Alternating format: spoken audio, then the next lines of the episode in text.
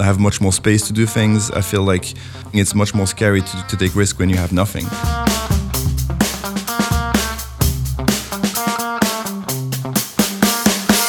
Hi, I'm Andrew Goldstein, and this is The Art Angle, a podcast from ArtNet News where the art world meets the real world, bringing each week's biggest story down to earth. Okay, as we step onto the promontory of 2020 and look out at the year to come, it's clear that there are several major shifts underfoot in the art world. After a period of focus on correcting errors in the art historical canon, people are once again starting to energetically seek out fresh talent young artists, in other words, who are able to inject new ideas and innovative approaches into the mix. And if you ask anyone in the know who you should be looking at, one of the names you're sure to hear is Nicolas Party. A genial 39 year old Swiss artist, Party has won widespread attention not because of any high tech artistry, but rather for the opposite. He specializes in portraits, landscapes, and still lifes that he executes in vividly colored pastels, a painting technique developed during the Renaissance that employs sticks of pure powdered pigment. The result is a pictorial world so overabundantly rich that you can all but taste it, and Party pushes this effect into overdrive, not only painting his canvases, but also covering the walls of his galleries in gorgeous color, often adding surrealistic elements like floating jellyfish or flapping cartoon birds. The artist currently has a ravishing show on view at New York's Flag Art Foundation, where he is displaying his own work alongside that of historical artists he admires, like Marsden Hartley, Mary Cassatt, and Louis Fratino. Party is also about to have a major show in Los Angeles this February when he has his debut at Hauser and Wirth, the marquee Swiss gallery that signed him to its roster last June as one of its youngest artists ever. So, where does Party's beguiling art come from, and what does it mean to be a rising art star in 2020? Here to discuss, I'm happy to welcome the artist onto the show. Thank you for being on the Art Angle, Nicolas. Thank you. I'm very happy to be here. So, you grew up in Lausanne, Switzerland, which is a beautiful city overlooking the Alps. How did you first become drawn to making art? you know every kid's first way of communicating is through like images because it's easier than words and it's very early on that you do like marks on paper on walls when you're like six seven years old you i guess the playtime and the creative time that you're allowed to, to have when you're a children is very large and then i think when you grow up as an artist, you just want to keep that time the same. So it was kind of a process, but it was always like, oh, like I still like doing it, and still to this day, I guess. you mentioned drawing on walls, which is something that you do still to this day, because for a long time you were a street artist. What is it like to be a street artist in the 90s in Switzerland? Yeah, I mean, that was from 12 to 20, 21 years old. Hmm. That was doing quite a lot of it. And it was obviously like the best thing to do as a, as a teenager because you obviously you have a lot of things that's combined by this activities. You have the friends group that you're very tied in and you do like those very intense activities of going out at night together, getting chased by the police, like hmm. hiding things and having some outfit to, you know, be discreet, like breaking in in some places. So obviously all this stuff makes you very strong bond between you know you, your group of friends, which is when you're teenagers, like being in a rock band or doing skateboards or whatever. Like hmm. you know that makes this particular moment extremely exciting. And the '90s for graffiti was was I guess the second wave or like third wave in Europe. So it was like already pretty established, but obviously in the early 90s there was no internet and there was no iPhone. But it is kind of so funny to think about how things changed because now you know you can see everything that's right. happening. Back in the day like if you in a in a small town you we had only one magazine that was printed. Hmm. and we basically found it. And uh, there was like one of those things. It was a revolution. It was like oh my god this is happening. And it was just like printed in black and white in this little magazine. It's called tough times. And then so i started in 92 i think. I did my first kind of train or something yeah.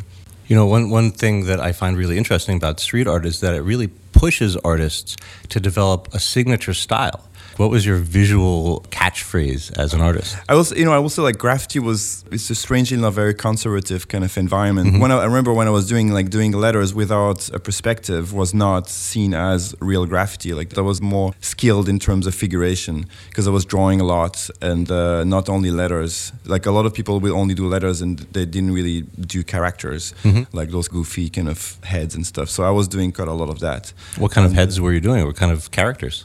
In the beginning it's a lot of caricatures kind of like you know monster type thing you know you're 13 14 but i was also into like all the characters of disney and that they were like really amazingly done. So there was a bit of that and like more like creepy like teenager type thing you know like oh it's kind of scary or whatever. So that's like kind of quickly did like those kind of also like more realistic animals and stuff. Yeah that was very like fun and creative and you feel like very like alive. The sense of belonging that can be very difficult for at that point in your, in life and you know like what I'm what I'm supposed to do and what I'm doing here? That was definitely like oh that's what I'm supposed to do. I've got to ask what was your tag? I had like uh, SEAM S E A M that was the train and I got caught, so I can say it. it a long time ago.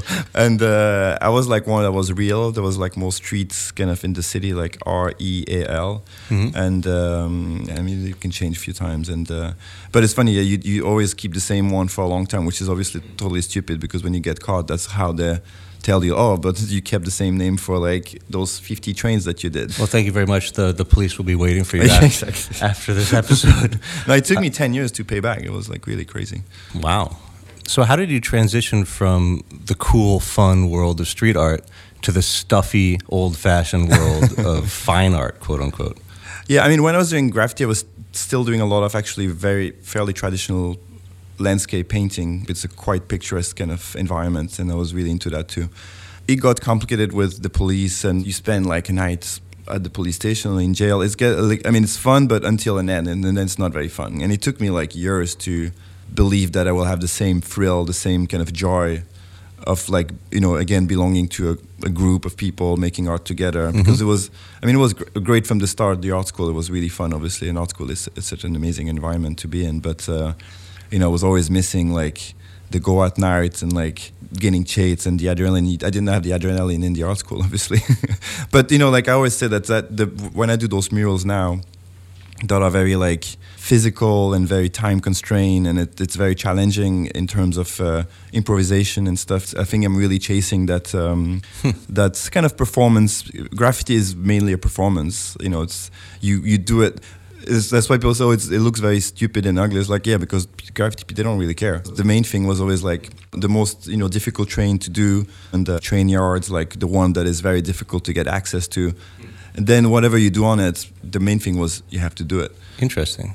So how did you get from working with spray paint to this really genteel medium of pastels, which very few other artists have really made their signature technique at least since you know the 1900s or the 1800s yeah so that that's like i mean that was fairly recent. Basically i was doing i was working with oil painting and i was just very slow like dragging in a way my technique and my struggle with it. And it, a painting could take a year and a half. Like i was drawing and stuff but and when basically i saw a, a little pastel portrait from Picasso in a show in, in Basel. And uh, it was this post Cubist period when he started to do this very like classic series of work influenced by the Greek sculptures. And I think he used pastel a bit because it was allowed him to render the, the shading very smoothly. And when I saw it, I was like, oh, this is exactly what I'm trying to do. The pastel would be a great technique to do those shading for hmm. portraits. So what I did, I bought the postcards at the museum, and I went to the art store the next day, and I bought a little box of pastel and the paper, and I, tr- I copied the portraits for that summer, kind of more or less you know, was like doing versions of it. Hmm.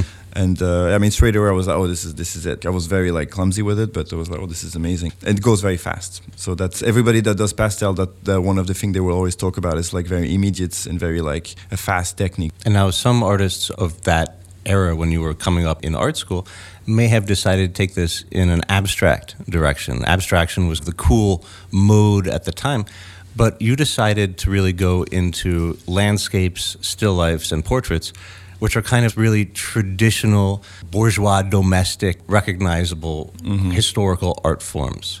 What made you really drawn to this approach? I was at the art school in the early 2000s, and I basically discovered like what was contemporary art, kind of what was postmodernism and all that that stuff. And the art school, the I was always taught like, oh, you need to have like a context or even like a concept mm-hmm. for when you create something. Like I was trying very hard and really thinking about elaborated like themes and like, okay, so I'm doing this because it means that and it's related to this text. I think what was happening, I was not really feeling connected with this. Basically, or you need to f- have a subject or you need to have an idea before you do your project. You need to tell me what it's about. So I think at some point I got I was starting more and more frustrated by I guess my art teachers, and I was like I just don't get it. And so I think I started to uh, maybe have the similar reaction that the impressionists is like, oh, we don't want to do history paintings anymore. We're going to do still lifes, landscapes, and the most minor sort of painting uh, genres. And I think I was like, oh, I'm to exactly do that. I'm to do still lifes, landscapes, portraits. It's a genre that is like, it's not new at all, but it's also like probably the most used genres still, especially in like hobby paintings. And so instantly I felt very connected. And then I just started finding something interesting for myself and hopefully for people around me that was, oh, that's an interesting picture with trees. well, these are traditional tropes that you're using, but the way that you approach them is very uncanny. And I think that's something that people really respond to, especially with your portraits. They seem to be a little bit of a cross between ancient Etruscan art with their really huge, mysterious almond eyes, and also maybe Edward Gorey. Are these real people that you're painting? Are they archetypes? yeah, they are like I call them portraits. You know, like traditionally, like if I do a portrait of you, I will name the painting you name. Hmm. so like you basically paint someone. If you if you remove the someone, you just paint basically just the layer that you see. When you see a face, is basically the first like few millimeters of something, but then there's all what is inside. Huh. Quite often, the idea is like I need to get what is inside you. Mm-hmm. You know, it's like a therapy thing. It's like basically I take a photo and I just outline mm-hmm. exactly mm-hmm. your shape. It will not look like you. It will just be like a very cold representation. And you, if I want to do a real portrait, so I think what I was interesting is doing the opposite. In the art school, I was doing a lot of 3D animations, and I, I was really loving working with that medium. And so 3D is exactly that. It's really the illusion. It's like perspective. It's the hmm. illusion of the volume and the surface of things. But obviously, inside the 3D, it's like Jeff Koons, there's nothing in it. It's like air, balloon. And social media came, and I learned a lot of Photoshop when I was at school.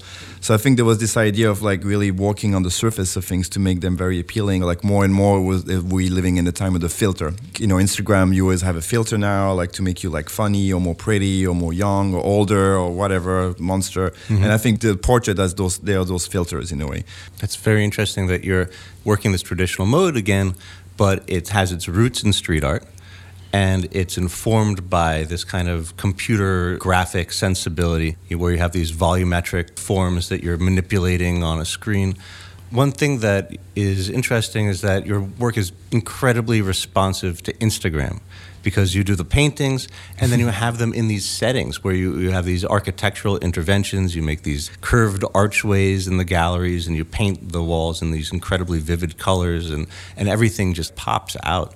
How do you think about your work in, in regard to something like Instagram? Yeah, because I think, like, you know, painters back in the day, you use a mirror to sing from another angle, and I think the camera is even better than a mirror. Like if you when you paint, you quite often you take pictures of the painting, and when you look from your camera, you, you see a, a very a totally different image. First of all, because it's much smaller, so it's like seeing from very far. Hmm. when I do an install, I will take a lot of pictures while I'm doing it, so I can sit when I'm going back home to like, to, okay, maybe that color is not right. I don't know if it's everybody's doing it, but I will say most of the artists they're definitely looking at art and their own art through the lens of the phone. And so like you is obviously getting used to it. And I think automatically when you create something, you influenced by it. Hmm. when people say, oh, do you think about Instagram when you, you do your painting? It's not about thinking, it's what we do. It's what we are. Like it's not really like, it's the word post-internet arts. Like everybody is a post-internet artist. If you decide to not be, that's still you know reaction to it. So it's still post-internet. Everything is in a way like influenced by the screen.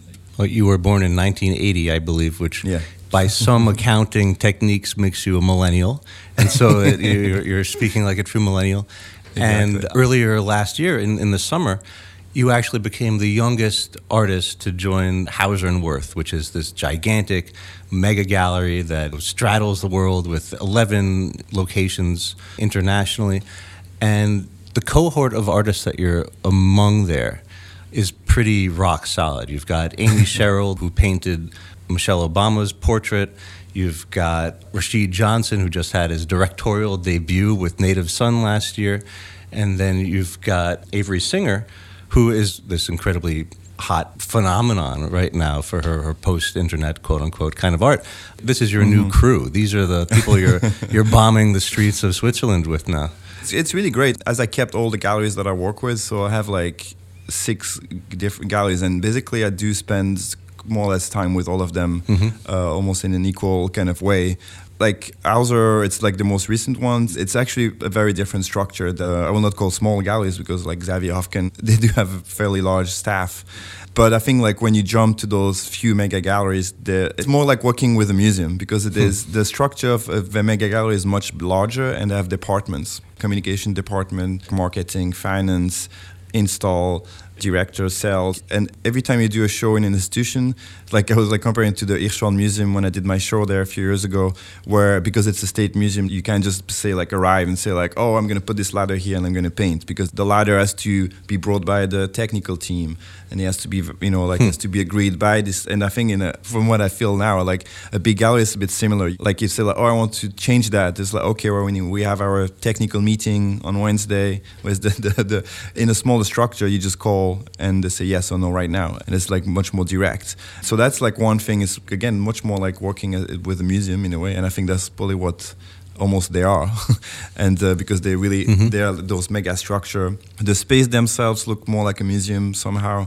Even the as you say like oh, you belong to this roster of artists which for sure but it's become so large. They have a lot of estates. They're from philip guston to me or like Avery Singer like it's, it's, a different thing you know like when i'm with or like say like karma in new york you can relate to everybody Peers. in a very like yeah mm-hmm. like like with with Hauser there's like a lot of people like a lot of people are obviously not hmm. alive anymore there's mm-hmm. like people all over the world so it's not like oh this is just a little gang that you can and that makes the process of making a show quite different and very interesting and i'm very very fortunate to have both structure because i think it, it helped me and the work very very well you have those two angles another side effect and this is always kind of a weird sensitive topic to talk to an artist about is that since you've joined Hauser and Wirth, the demand for your work has exploded. I think that your prices for your work has quadrupled.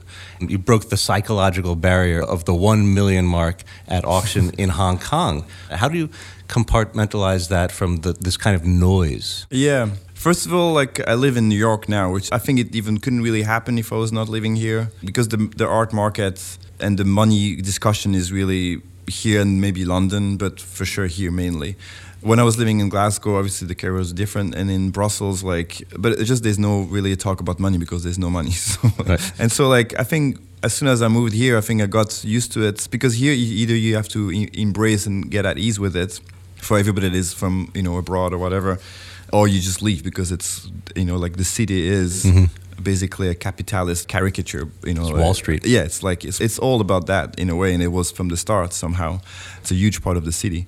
Before it happens, I was already here, and and it happens. It became just a part of discussions. Then when the auction started, there was like the first one was the one drop, the kind of charity auction that was at Phillips, and that made a very, a very high price. Mm-hmm. It was a very strategic thing that was happening by some certain galleries building up and I think if you get like comfortable with the strategy that is in place, that you don't exactly totally make yourself and you just like okay it's fine you know like obviously take a big part of this cake and uh, I think some artists will be like, oh, they feel weird about it because is my philosophical kind of position is right with the full of cash is coming in right now. The like, '90s thing. It's like the, like Kurt Cobain being freaked out by exactly. By yeah, yeah. And I think that's where some artists get like really like tense about it when you talk about it. You know, they feel like I don't want to like say that I'm like suddenly like to make much more money than everybody else around you, and it's like your family, like you know, like all these things. They're like it's it, it is a very like strange thing for sure. I mean, I'm definitely from more like middle class, modest kind of backgrounds. So like it is like a different thing.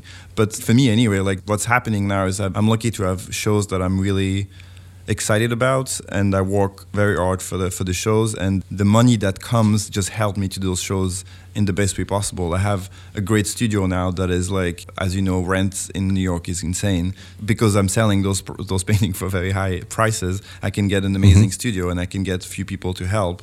And uh, so I can really have an extremely comfortable situation to create things. And I mean, I feel extremely lucky because I still have a lot of friends that obviously don't have that, and I had that for like ten years when I didn't have much. And to be honest, it's much better now, no doubt about it. And it's I feel more creative. I have much more space to do things. I feel like it's much more scary to, to take risk when you have nothing. Right now, you have more to lose, but at the same time, you have more. Yeah, yeah. I mean, it's like you know, like if you need to sell like two paintings to kind of be even, like it, it's like well, that you know, that's mean you can experiment. Mm-hmm. I feel very fortunate, and I feel like I'm, i need to just enjoy as much as possible in th- those moments because it is always like, oh, it's not gonna last. Like, oh, things gonna crash, and you're gonna be like, sure, but uh, when in love, like you're not gonna be like oh, but you know, like probably in two years you're not gonna be in love anymore, and you're gonna she's gonna cheat on you, or you're gonna like have fights. Like, well, I'm in love right now. Like, I better enjoy it when it when it's when it's happening. Huh? What a nice way of putting it. So you've got a lot of big shows coming up, but you also have one project in the work that is different from the rest of them, and that's you were recently commissioned by the nonprofit organization RX Art to paint a 207 foot hallway in a Los Angeles children's hospital where 16,000 kids walk down this hallway every year on their way to surgery. What is a project like that like for an artist? How do, how do you approach something like that? Uh, yeah, describe it as a fairly kind of heavy uh, context. Uh, it's not the hip gallery in Chelsea, but basically, I'm going to walk and do my best to fit this context. At the moment, uh, it's visually quite scary. It's obviously scary not because of the architecture. It's mainly because what it is. You know, like if it was a corridor to go to an amusement park, even if it was exactly the same one, it will be less scary. Like and children's and parents and ter- caretaker that goes through that. I think if you can change even a tiny bit and even few people, that that's a big thing. And I do obviously I love arts very very much, and I, believe you know 100% on its power and its effects on people because that's affecting me on a daily basis. So I believe that some images, some colors, some compositions, some themes can really like open up something in, in a moment. I mean, you need to be very like obviously kind of modest and humble because again, you can't say like, oh, because I did that, like everybody in this corridor is going to be like, okay, surgery is going to be fine. Of course not. Mm-hmm. And if you're a kid and you have to go to surgery, it's obviously not a great moment. It's not the place that you sh- you're supposed to go to be at, the, at you know at, at, at that moment. So hopefully you, that's the idea is to create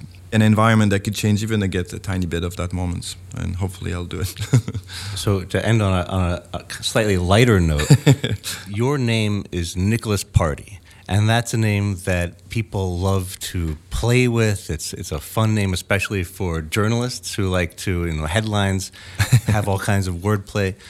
What is the best pun on your name that you've heard, and what is the most annoying one that you keep on hearing? I mean, to be honest, I don't really like pay attention to this particular joke because obviously I had it like many times, and uh, it's not that I don't think it's funny. It's just I don't really get really affected by it in, in, in, in a negative or positive way. I don't really kind of pay attention. But uh, I mean, I don't think it's that easy to make a very good one. But anyway, I, I obviously like. I think it's a very fun name, and it's you know, a party is a good thing. Well, I have to say, I enjoyed this party very much. so thank you for coming to this party. Uh, thank you for being on the Art Angle this week. If you like what you heard, you can subscribe to the show on Apple Podcasts, Spotify, and SoundCloud. The Art Angle is produced by Tim Schneider and Caroline Goldstein and edited by Nick Long. Thanks for listening and see you next week.